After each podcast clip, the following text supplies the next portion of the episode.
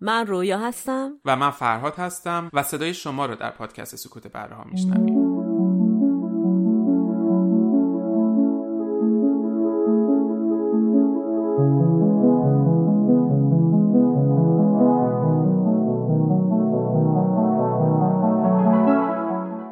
الان می‌دونین تو اپیزودهای حرف 20 20 قرار صدای شما رو بشنویم و در مورد هر موضوعی که شما دوست دارین در مورد موضوعاتی که ما تو پادکست در موردش حرف زدیم یا موضوعات جدیدی که برای شما جذابه خوشحال میشیم صداهای شما رو بشنویم. و اپیزودهای حرف 20 20 دو هفته بعد از اپیزودهای ماهانه ما منتشر میشن که خب ما موضوعات اصلیمون رو تو اپیزودهای ماهانه مطرح می‌کنیم و بحث می‌کنیم در موردش و اپیزودهای حرف 20 20 بیشتر حالت تکمیلی برای اپیزودهای اصلیمون داره.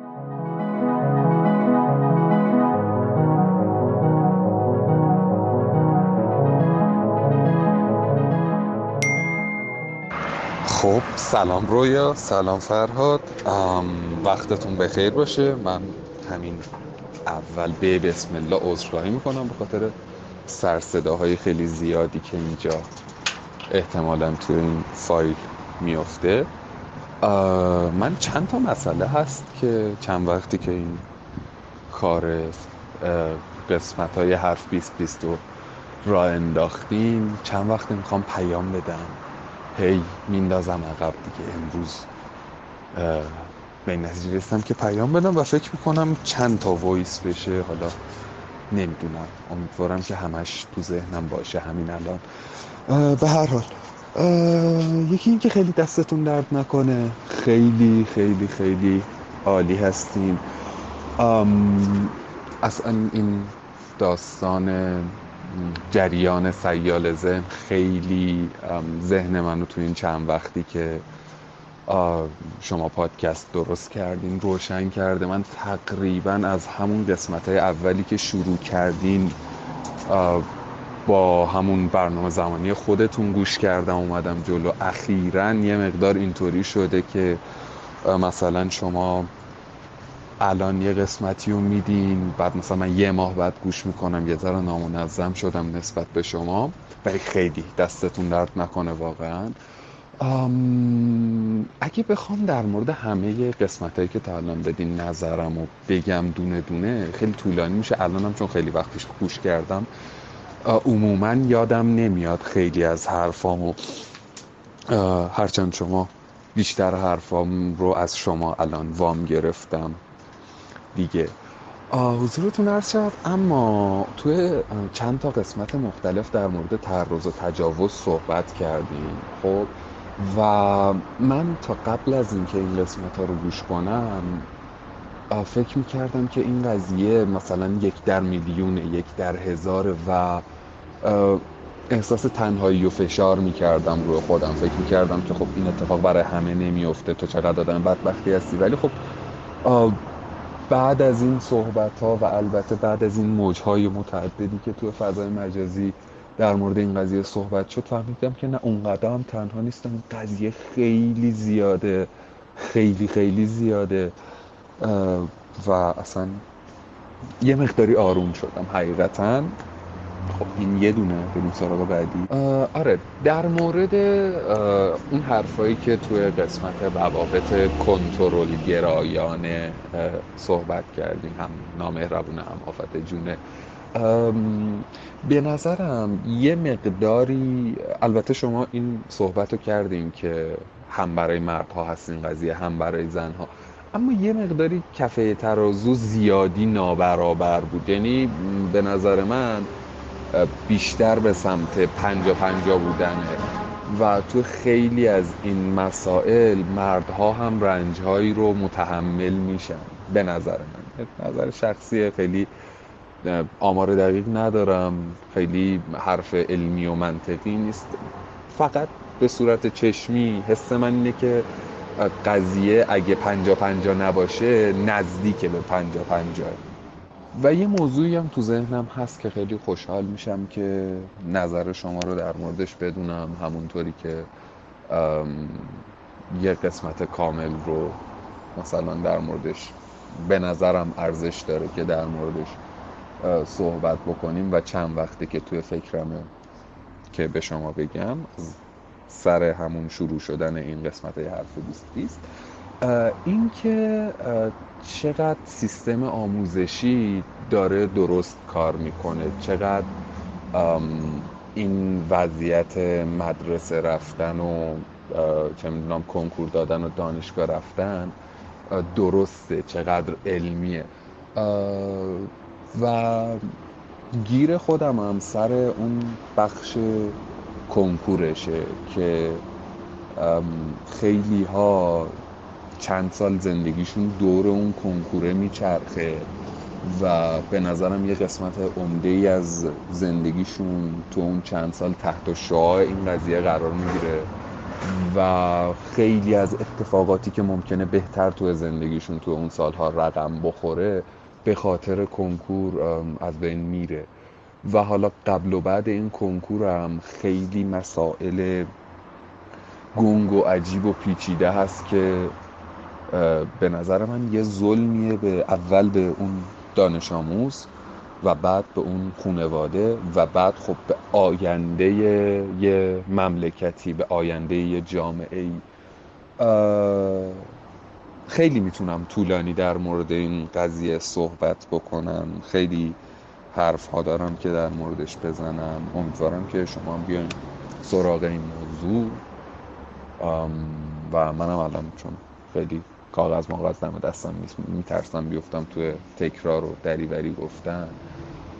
اما جاهای مختلفی تو مقطعهای مختلفی از زندگی یه آدم این آموزش تاثیر منفی می‌ذاره به نظر من. از کودکی مثلا 7 سالگی تا نوجوانی و خیلی از آموزش ها هم عموما درست نیست و نتیجه مناسبی هم نمیده. آره جمعش کنم. به نظرم حرف دیگه ندارم. مشتبه هستم. آخرش از فراد میگم چون الان گوش کردم ویس اولم و اسممو نگفته بودم. اگر به نظرتون اومد که کیفیت این ویسایی که دادم یا مناسب نیست یا صحبتام خیلی به هم ریخته است به هم بگین خوشحال میشم که دوباره یه ذره همچین یه دستی به سر روش بکشم دوباره براتون بفرستم. موفق باشید. مرسی مشتبه عزیز به خاطر پیامت. از آخر اگر بخوایم شروع بکنیم به خاطر همون بها دادن به جریان سیال ذهنی که ما در موردش حرف می‌زنیم ترجیح میدیم که اون چیزی که از ذهنمون در میاد و بیان بکنیم و سعی نکنیم تغییرش بدیم و مدل های مختلف در موردش حرف بزنیم. یه جوری هم شاید این روبرو شدن با نوع حرف زدن خودمون کمک بکنه به ذهنمون و به همون جریان سیال ذهن که به تدریج متمرکزتر بشه. و خب فکر می‌کنیم نه پیامت خیلی خوب و مشخص مسائلی که می‌خواستی مطرح بکنی مطرح کرده بودی. در مورد موضوعی که پیشنهاد دادی خیلی موضوع خوبیه در مورد آموزش و پرورش سیستم های آموزشی و اثراتی که می‌ذاره توی رشد کودکان و مثلا سیستم کنکور. آره جز مسائلی که حتما در آینده سعی می‌کنیم سراغش بریم. مرسی مشتبه جان. خوشحالم یکی در مورد اینکه همین در واقع شاید یکی از اهداف های زیرین پادکست سکوت بره ها همین باشه که احساس کنیم تنها نیستیم. چیزایی که تابوه رو مطرح می‌کنیم خودش کمک می‌کنه به اینکه فکر کنیم بقیه هم با این چیزا درگیرن. موضوعاتی هست که اذیتشون ممکنه بکنه. فقط خودمون نیستیم. و خوشحالیم که در مورد قضیه تجاوزم نظر تو همین شکلی بود وقتی اپیزود شنیدی. فقط در مورد اون مسئله ابیوسیو اپیزودی که هم نامهربونه هم آفت جونه به هر حال تا به امروز دیتاهای اینجوری نشون داده و ولی صد درصد اینجوری هست که بله خانمای زیادی هم هستن که گرفتار این قضیه هم. ولی همچنان ظاهرا آمار آقایون بیشتره و یه نکته هم اینه که آدم وقتی خودش حالا به عنوان یا مرد یا زن توی رابطه این شکلی قرار می‌گیره چون خودش درگیره در واقع سمت و سوی قضاوتش هم به همون سمت میشه که اوه مثلا زنها خیلی می‌تونن مثلا این شکلی باشن.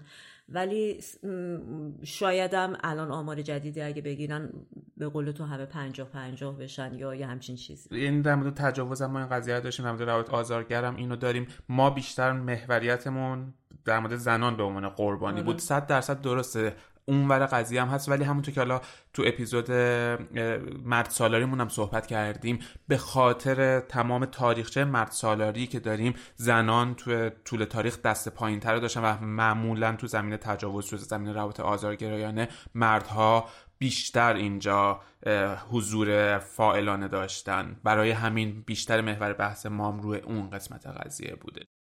سلام به رویا و فرهاد عزیز. اولش می‌خوام تشکر کنم به خاطر پادکست خیلی خوب و مفیدی که دارین که میرین دنبال منابع معتبر میرین دنبال مقالاتی که قابل استناد هستن از نظر علمی و دستبندی می‌کنین و روی موضوع خاص تمرکز می‌کنین. خیلی تو دنیای پادکست فارسی حداقل جدید و خیلی مفیده. من تقریبا تمام اپیزودتون رو گوش دادم و خیلی لذت بردم از همشون می‌خوام در مورد دو تا اپیزود آخر مخصوصا صحبت کنم و نظرمو بهتون بگم. در مورد چیزی که تو اپیزودهای قبلیتون وجود داشت این بود که مقالاتی که شما انتخاب می‌کنید موضوعاتی که در موردش صحبت می‌کنید یه جوری یه پیوستگی بینشون دیده می‌شد همیشه و همین هم کار رو جذاب می‌کرد شنیدنش واسه مخاطب راحت می‌کرد پیگیریش رو فهمش رو خیلی خوب واسه مخاطب جا مینداخت. ولی به نظرم تو اپیزود قتلای ناموسی خورده نمی‌دونم حالا دلیلش چی بوده به خاطر پراکندگی موضوعات بوده به خاطر زاویه دید مقالات بوده. یه خورده به نظرم می‌رسید که مقالات بی ربطن مثلا تو همون بحث تعریف قتل ناموسی به نظرم می‌رسید که تو چند تا بخش مختلف اون اپیزود چند تا تعریف مختلف از قتل ناموسی بیان شد. یه خورده به نظرم سردرگم می‌کرد فهمش رو سخت می‌کرد حداقل. این ایرادی بود که من تو اون اپیزود دیدم. ولی در مورد اپیزود بعدی که بحث تجاوز بود چیزی که الان این روزا ترند شبکه اجتماعی هم شده می‌خواستم بگم که حالا اپیزود خیلی خوبی بود. خیلی بحثای خوبی توش مطرح شد. ولی یه خورده من با یکی دو تا جمله که فرهاد گفت یه خورده مشکل پیدا کردم. یه خورده حزمش واسه من سخت بود. حقیقتش من شخصا با کلمه همه یه خورده مشکل دارم. اینکه یک موضوعی رو تعمین بدیم به همه.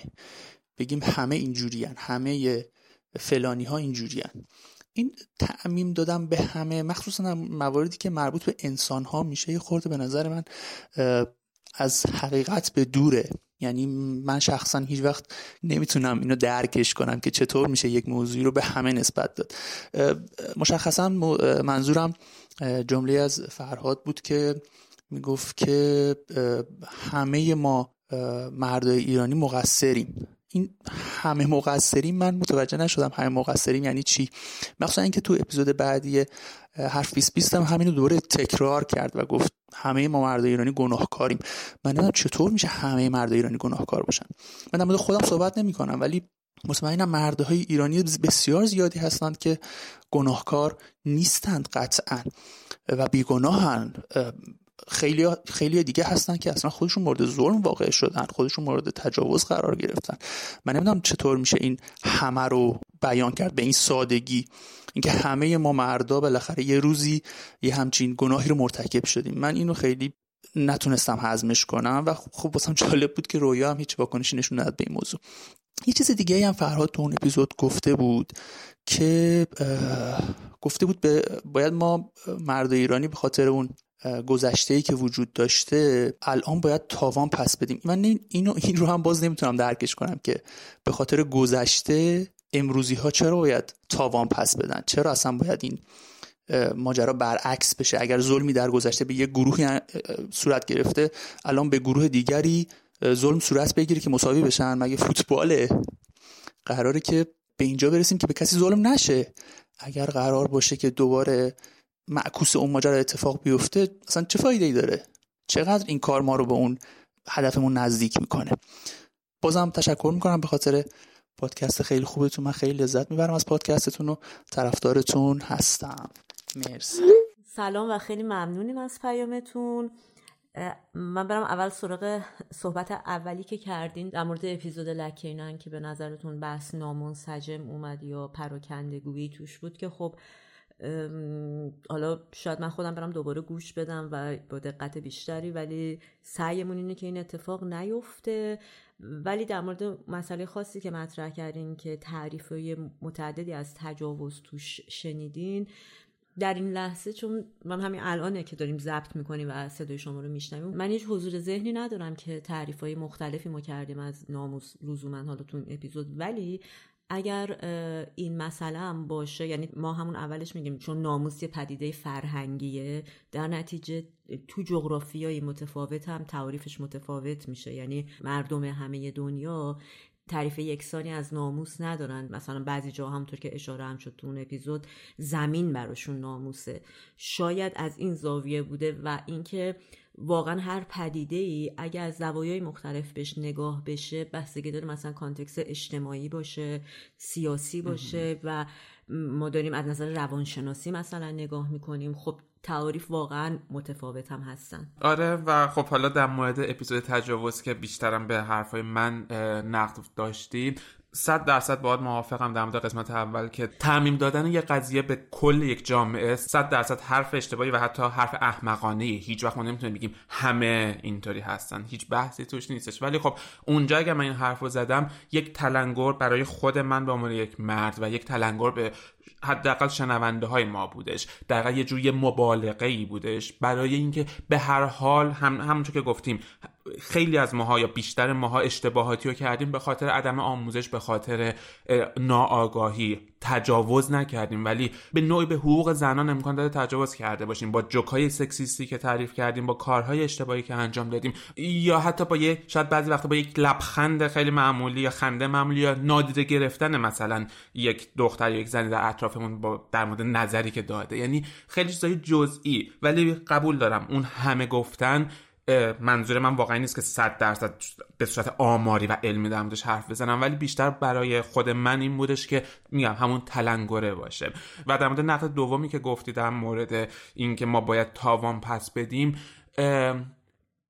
اول من نگفتم مردهای ایرانی باید تاوان پس بدم من گفتم ما مردها در کل دنیا یعنی من فکر می‌کنم اون این نظام مرد سالاری که حالا تو اپیزود 23 که احتمالا بعد از این پیامی که فرستادی منتشر شده و اونجا در مورد مرد سالاری صحبت کردیم. مرد سالاری ریشه در تاریخ داره. برای حداقل حدود 2000 سال این مرد سالاری شروع شده و به نوعی حق زنان نادیده گرفته شده. حالا این چیزی است که احتمالا ما تو اپیزودهای بعدی در موردش صحبت خواهیم کرد. ولی یک مقوله‌ای که مطرح میشه تبعیض مثبته. وقتی یک چیزی توی نقطه اکستریم خودش قرار داره توی یک نقطه چپ واسه ما به تعادل برسونیم نیاز به یک فشار خیلی زیادی داریم که بتونیم اینو بیاریم روی حد تعادل و بتونیم مرد و زن رو یکسان بکنیم. اون فشار مضاعف میشه اون چیزی که بهش مثلا تبعیض مثبت میگن که چیزی که امروزه تو جوامع غربی لحاظ میشه. وزنه رو به نفع زنان سنگین بکنیم تا به تدریج این تعادل ایجاد بشه. آره مسابقه فوتبال نیستش که بخوایم خب دو تا گل خوردیم حالا ما بریم دو تا گل بزنیم تا مساوی بشه. ولی برای رسیدن به اون برابری احتیاج داریم که تاوان پس بدیم. و بیشتر از اون چون اشاره کردین به اینکه فکر می‌کنم مشکلتون بیشتر به این کلمه تاوان بود منظوری که فکر می‌کنم فرهاد داشت و منم باش موافقم اینه که به صورت اتومات در همه جای دنیا چون سیستم دنیا مرد سالارانه بوده و به این معنی که بیشتر حقوق مردا غالب بوده تا زنا مردا به این نگاه به این فکر به این روش و طرز زندگی عادت کردن و همیشه برای هر موجودی سخت خرق عادت. یعنی فشاری متحمل میشه. انسان تا از اون حالت عادت کردن خودش بیاد و به نقطه تعادلی برسه که حالا اینورم ببینه.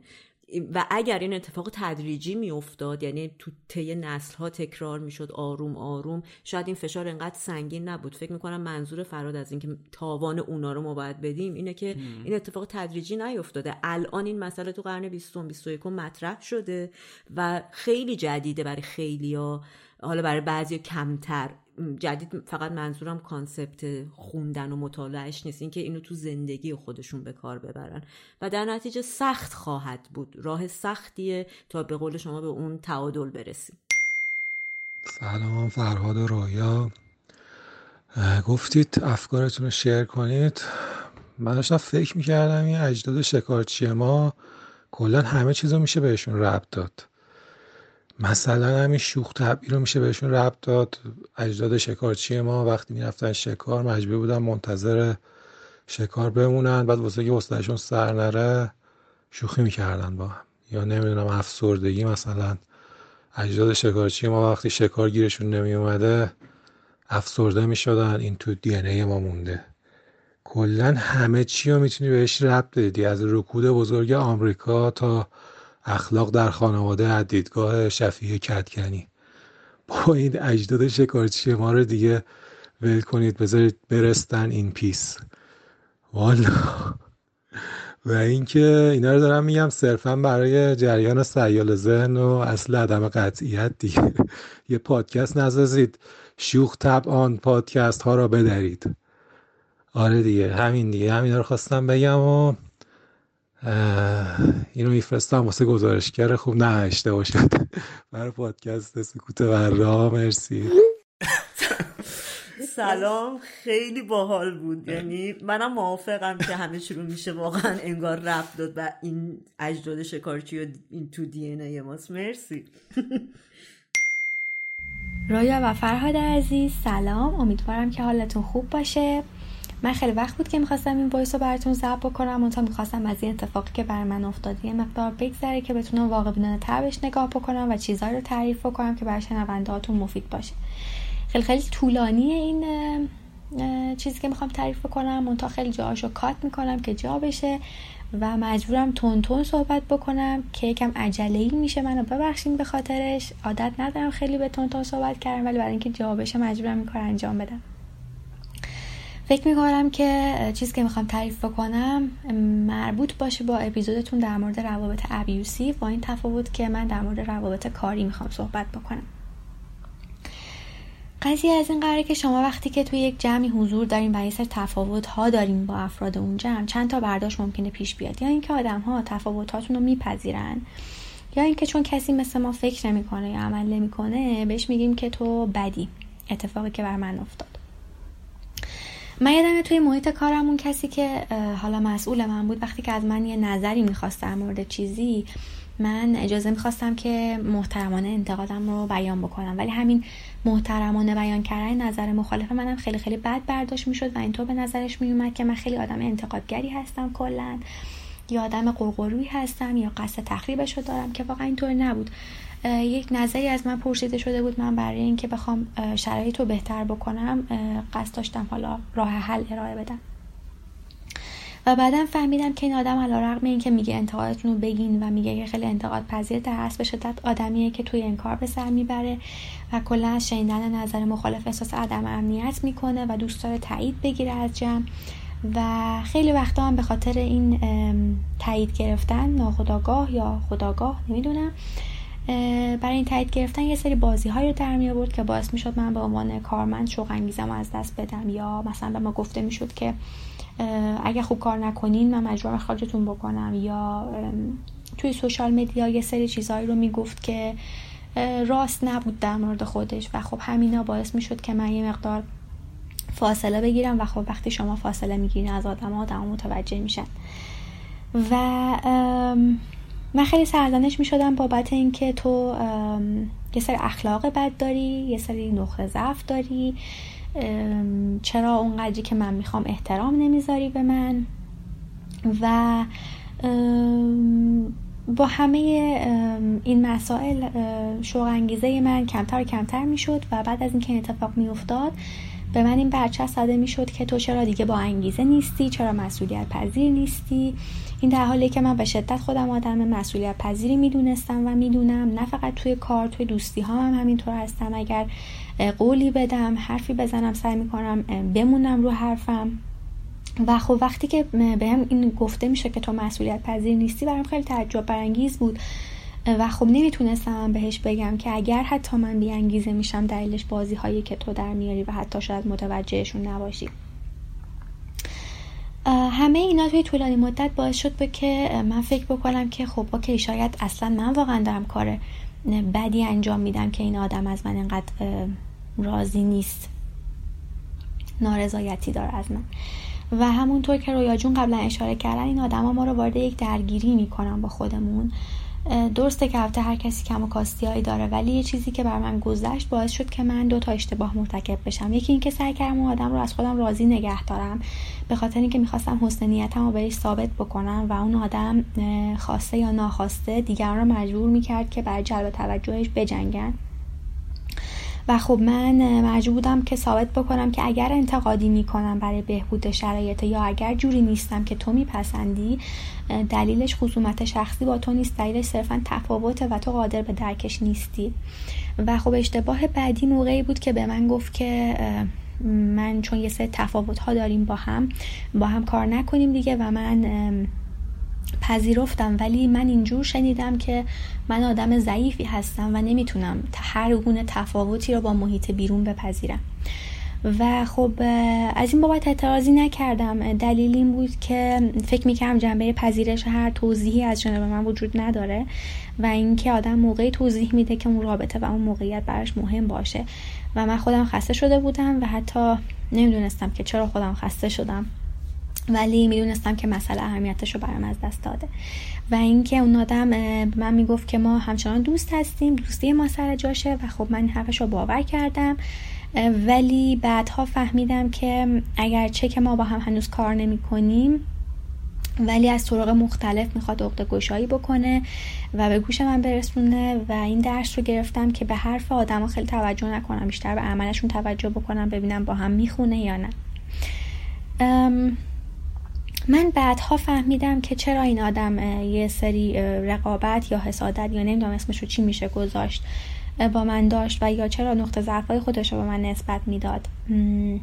قضیه اینه که ما آدم یه سری ضعف هایی داریم هممون که خیلی وقتا انکارشون می‌کنیم و فرافکنیشون می‌کنیم روی اشخاص دیگه چون که سخته که اون ضعف رو توی خودمون بپذیریم. و در واقع مشکل ما عملا فرد مقابل نیست. مشکل ما ضعف هایی هستش که ما ممکنه حالا توی اون شخص ببینیم یا ضعف هایی هست که خودمون داریم و نمی‌خوایم بپذیریمشون و فرافکنیشون می‌کنیم و حتی ممکن است فرد مقابل بعدمون بیاد به خاطرش. و دلیل دیگه این که این آدم افتخار می‌کرد که از خانواده سطح پایینی اومده و الان به موفقیت رسیده. توی پرانتز بگم که اینکه آدم ها از کجا اومدن و اینکه حالا تقسیم کنیم آدم ها رو به شمال شهر و جنوب شهر و رنگ پوست و دین و و بر این اساس انتخاب کنیم که دوست ما باشن یا نه خیلی معیار درستی برای انتخاب نیست. ولی من با این تجربه متوجه شدم که اتفاقا برای خیلی ها معیار این که بالای شهر کسی بشینه پایین شهر کسی بشینه و اصلا این یه معیار دستبندی انگار. و خب برای این آدمم بود و فکر می‌کنم که علا رقم این که می‌گفت که من حالا یه سری کم و ها بوده ولی به جای رسیدم همچنان در درون خودش احساس ضعف می‌کرد و شاید چون من حالا موقعیت بهتری داشتم جای بهتری از شهر نسبت به اون زندگی می‌کردم از نظر اون آدم ناخداگاه یه مشکلاتی رو از این بابت پیش می آورد که حالا دید خوبی نسبت من نداشته باشه. من توی جنبندی حرفام می‌خوام بگم که من یاد گرفتم که آدم ها رو راضی نگه ندارم. چون آدم ها راضی نمیشن چون که اون چیزی که باید تغییر بکنه درون اون آدمه. که من مسئول اون درون نیستم واقعا. و تنها یه سری خط قرمز خودم رو می‌ذارم زیر پا تو این راه که عملا هیچ نتیجه ای هم نداره. و اینکه آدم ها رو سیاه سفید نبینم همه آدم ها ترکیبی از خوبی ها و بدی ها هستن. و از کسانی که صدای من رو میشنون می‌خواستم خواهش بکنم که های هم رو بپذیریم. اگر کسی مثل ما نیست ما مسئول اصلاح دیگران نیستیم مسئول گوش زد کردن اینها نیستیم به آدم ها من همیشه یه جمله دارم میگم که اگر ما وقتمون رو بذاریم صرف درمان کردن زخم ها و حالا ایرادات خودمون اونقدر این کار از ما وقت می‌گیره که دیگه وقتی باقی نمیمونه که بخوایم به دیگران بپردازیم. و با وجود اینکه توی این موقعیت من خیلی آدم بدی دونسته شدم حس نمی کنم که اونها آدم های بدی بوده باشن به خاطر اینکه این عمل از عدم درک متقابل میاد از ضعف شخصیت میاد از عقده های درمان نشده و حالا خیلی دلایل دیگه که من ممکنه ندونم. و می‌خواستم خواهش بکنم که زخم های خودمون رو درمان بکنیم به خاطر اینکه با این زخم ها و عقده ها به کسانی صدمه می‌زنیم که حتی مسئول به وجود اومدن این زخم توی ما نیستن. باز عوض می‌خوام که خیلی طولانی شد و مرسی که به من گوش کردیم خب مرسی به خاطر پیامت و خیلی خوب و کامل. آره توضیح دادی.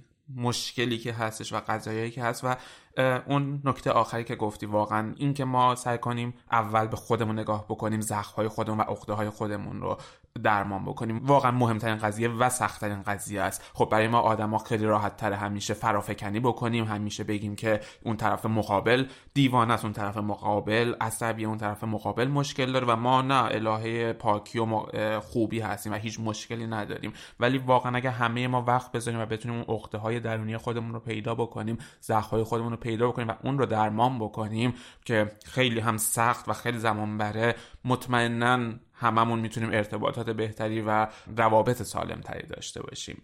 و مرسی به خاطر پیامت. سلام می‌کنم خدمت شما. من این اولین بار دارم voice می‌ذارم. دیگه اینقدر voice رو گوش دادم که وسوسه شدم که خودم هم یه کامنتی بذارم. خیلی خوشحالم که این پادکست شما رو گوش میدم. واقعا یکی از پادکست که وقتی گوش می‌کنم باعث میشه به موضوعات فکر کنم و جهت های دیگه ای رو ببینم نسبت به اون چیزی که تو ذهن خودم هست. در مورد اون قسمت گیاهخواریتون می‌دونم خیلی گذشته ولی هر از گاهی این موضوع دوباره میاد تو ذهنم و حتی با اطرافیانم این موضوع رو بارها مطرح کردم. نه فقط در مورد گیاهخواری در مورد موضوعی مثل گیاهخواری در مورد موضوعی مثل آلودگی محیط زیست من بعض اوقات حس می‌کنم که آدرس غلط داره به ما داده میشه.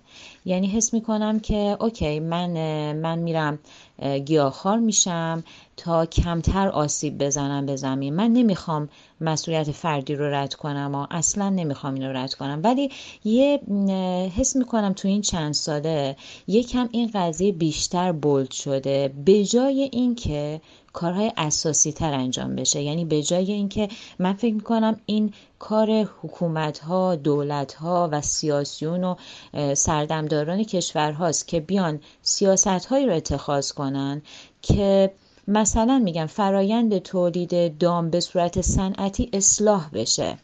تا وقتی که اون فرایند تولید دام به صورت صنعتی اصلاح نشه گیاهخواری فردی من اونقدر نمی‌تونه تاثیر بزرگ بذاره. و حس می‌کنم این گیاهخوار شدن یه جوری داره بولد میشه که انگار آقا خانم این مسئولیت فردی توه و اگه این کار رو انجام بدی تو داری زمین نجات میدی. و این حس می‌کنم آدرس غلطه. این آدرس غلط آدرس اصلی اون دست اون سیاست مداراست دست کسایی که دارن در واقع کشورها رو میچرخوننه. اونها باید اون کار اساسی رو انجام بدن و حتی اون فرهنگ سازی رو هم اونها باید برنامهش رو بچینن. من بازم میگم نمی‌خوام این وظیفه فردی رو رد بکنم اما حس می‌کنم این آدرس غلط داره داده میشه. یعنی چند ساله که همش این قضیه داره بولد میشه که یک جوری وظیفه و تکلیف از روی دوش سیاستمدارا برداشته بشه و روی دوش مردم بیاد و مردم خودشون رو گناهکار بدونن از وجدان بگیرن. یا فکر کنن که خب من باید یه کاری بکنم من باید یه فکری بکنم که یه ذره این زمین رو چه می‌دونم مسئولیت خودم رو در قبال این زمین انجام بدم. در مورد چیزی مثل آلودگی هم همین حس رو دارم.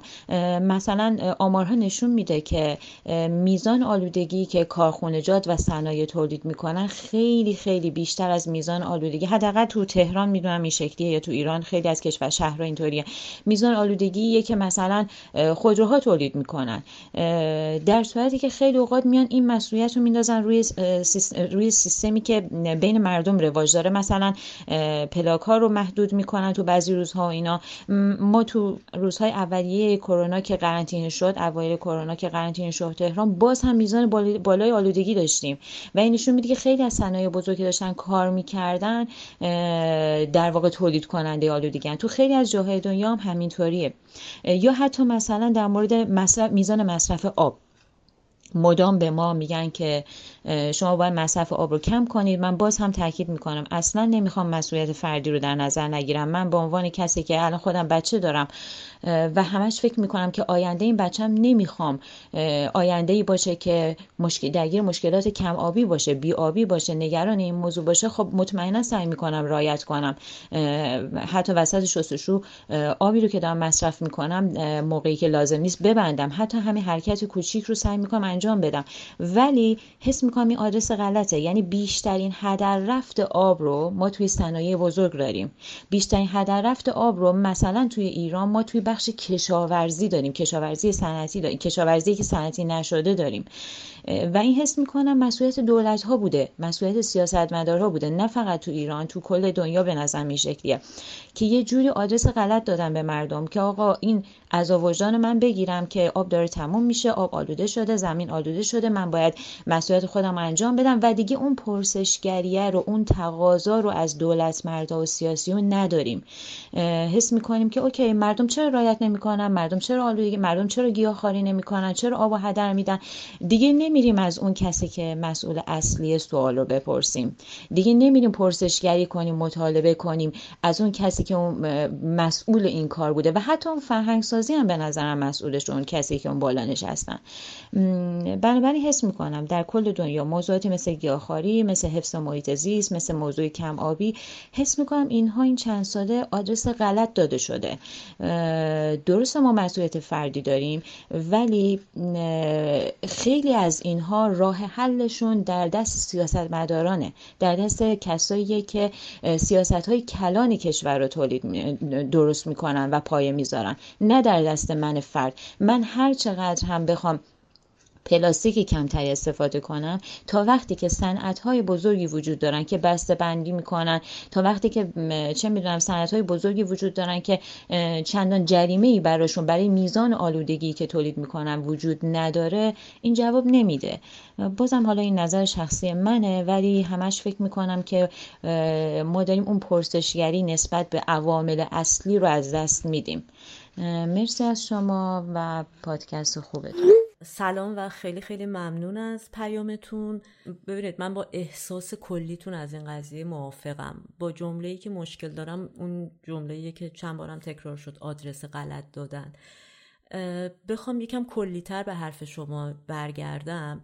ببینید یکی اینکه ما کلا در زمینه اصولا کنترل یه مسئله یه پدیده یه پدیده ناخوشایندی معمولا دو تا روش وجود داره. حالا من دقیقا نمی‌دونم معادلای فارسی این دو تا روش چی میشه ولی یکی روشیه که خیلی با اجبار و به قول شما قوانین یعنی از بالا به پایین می‌رسه دست مردم و ممنوعیتی میشه جریمه هایی گذاشته میشه. مثلا تو انگلیسی بهش میگن suppression یا اینکه حالت mitigation داشته باشه یعنی حالت کنترلی که لزوما به توقف کامل نرسه ولی کمترش کنه.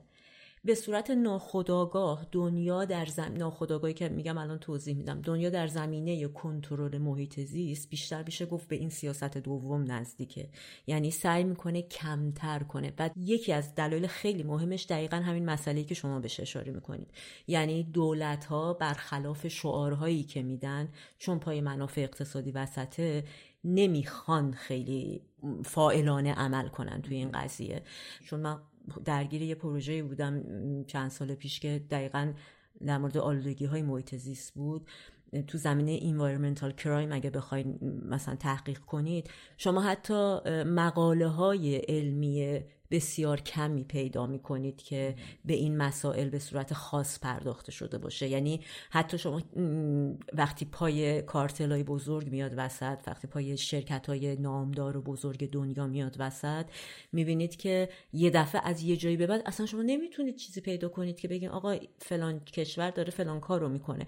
آمار هم میره به صورت کلی بیان میشه و تحقیق دقیقی روی این مسئله ظاهرا یا حالا پولی داده نمیشه که بخوان انجام بدن یا به حال ممنوعیت های نانوشته دیگه ای وجود داره. ولی یه چیزی که شاید هممون دیدیم یعنی توی روند تکاملی سیستمای اجتماعی تو دنیا. ببینید ما تا چندین سال پیش تا چند صد سال پیش دموکراسی نداشتیم و دموکراسی از مردم شروع شد. یعنی خواستی در ملت مثلا فرانسه به عنوان ملت پیشرو به وجود اومد بین متفکرین نه سیاست مدارا که این پخش شد در جامعه و فراگیر شد و حرکت اجتماعی باعث شد اون سیستم رو به وجود بیاره. در نتیجه در زمینه هر پدیده دیگه هم که ما بخوایم به قول شما این احساس مسئولیت فردی اگه تکثیر بشه تو اجتماع می‌رسه به جایی که دیگه ما می‌بینیم مثلا نمایندگان مجلس ما حالا من دارم تو اشل دنیا حرف می‌زنم چون ایران یه ذره سیاستش قاراش میشتر از این حرف هست. ولی می‌بینیم نمایندگان مجلسی که دارن انتخاب میشن دیگه خودشون تا حدود زیاد بیشتری نسبت مثلا به پنجاه سال پیش اعتقاد دارن به این مسئله و سیستم اونطوری از پایین به سمت بالا می‌تونه اصلاح بشه. در نتیجه من اینو عذاب وجدان نمی‌بینم. فقط به عنوان شاید یک نگاه یک چیزی که یعنی لزوما آدرس غلطی نیست. خوبه که از اصولا تحولات از پایین به بالا اعمال بشه تا درستتر بتونه مفهوم خودش رو پیدا کنه. و حالا با آموزش همونطور که شما گفتین اگر دولت ها هم همکاری کنن که چه بهتر. مثال خیلی واضحش هجاب اجباریه که تو ایران یه زمانی گفتن که همه باید هجابا رو وردارن و یه زمانی هم گفتن که همه باید هجابا رو بذارن. و این چون روند اصلاحیش از پایین به بالا نبود در نتیجه همه گوش می‌دادن به هرچی که دولت بگه. چون زمینش خواستگاهش در بین مردم نبود. از اولم رونده از بالا به پایینی بود. ولی احساس شما رو هم متوجه میشم یعنی این حسی که دارین در مورد این مسئله. و از اون ور آره، به سیاست مدارا وقتی اشاره می‌کنیم من فکر می‌کنم که خیلی ما نمی‌تونیم به سیاست مدارا اتکا بکنیم. تو دورانی زندگی می‌کنیم که مثلا ترامپ میادش با یه امضا از پیمان پاریس که در مورد گازهای گلخانه و اقلیم آب و هوایی خارج میشه و خیلی راحت میگه که مشکلی نیستش. آره صنایعمون می‌خوایم پیشرفت بکنه و محیط زیست هم گور بابای محیط زیست تخریب بشه. واسه همین نمی‌تونیم یعنی توقع داشته باشیم سیاست مدارامون اینقدر عاقل و بالغ باشن یا اینقدر بتونن به آیندگان فکر بکنن. یا مثلا در مورد تولید گوشت که گفتین که سیاست مدارها باید بیان تولید گوشت و یا تولید گوشت های صنعتی رو محدود بکنن. خب یه سیستم ارز و تقاضا مطرح میشه. تا وقتی که تقاضا باشه برای گوشت تا وقتی که همه ماها بخوایم هی گوشت بخوریم خب از اون ورم در نهایت قضیه سرمایه است. خب اونا می‌خوان تولید سرمایه بکنن همون کارتل اقتصادی که تو گفتی و اون وقت گوشت رو عرضه می‌کنن. واسه همین قبول دارم. نمی‌تونیم فقط بگیم ما مسئولیم ولی این میشه مسئولیت ما که بتونیم اون رو تغییر بدیم. یا مثلا میشه مثلا دیگه که تو همین دوران کرونا.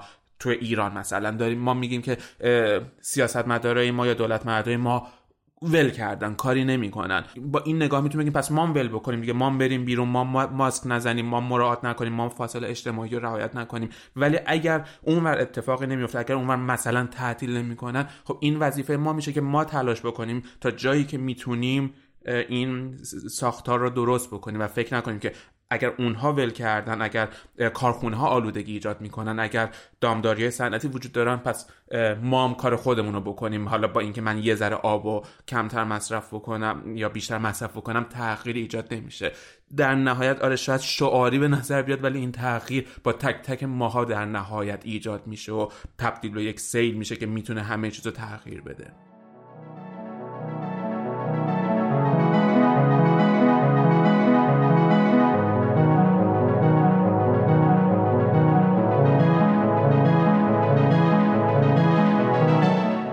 که شنیدید اپیزود ششم از اپیزودهای حرف 20 بود و خوشحال میشیم که صدای شما رو تو این اپیزودا بشنویم. آره و می‌تونید صداهای خودتون رو تو تلگرام به آیدی حرف 20 به انگلیسی برای ما بفرستین یا به هر طریق دیگه که براتون راحته تو سوشال مدیا می‌تونین ما رو دنبال بکنین و صداهای خودتون رو برای ما بفرستین. و خداحافظ.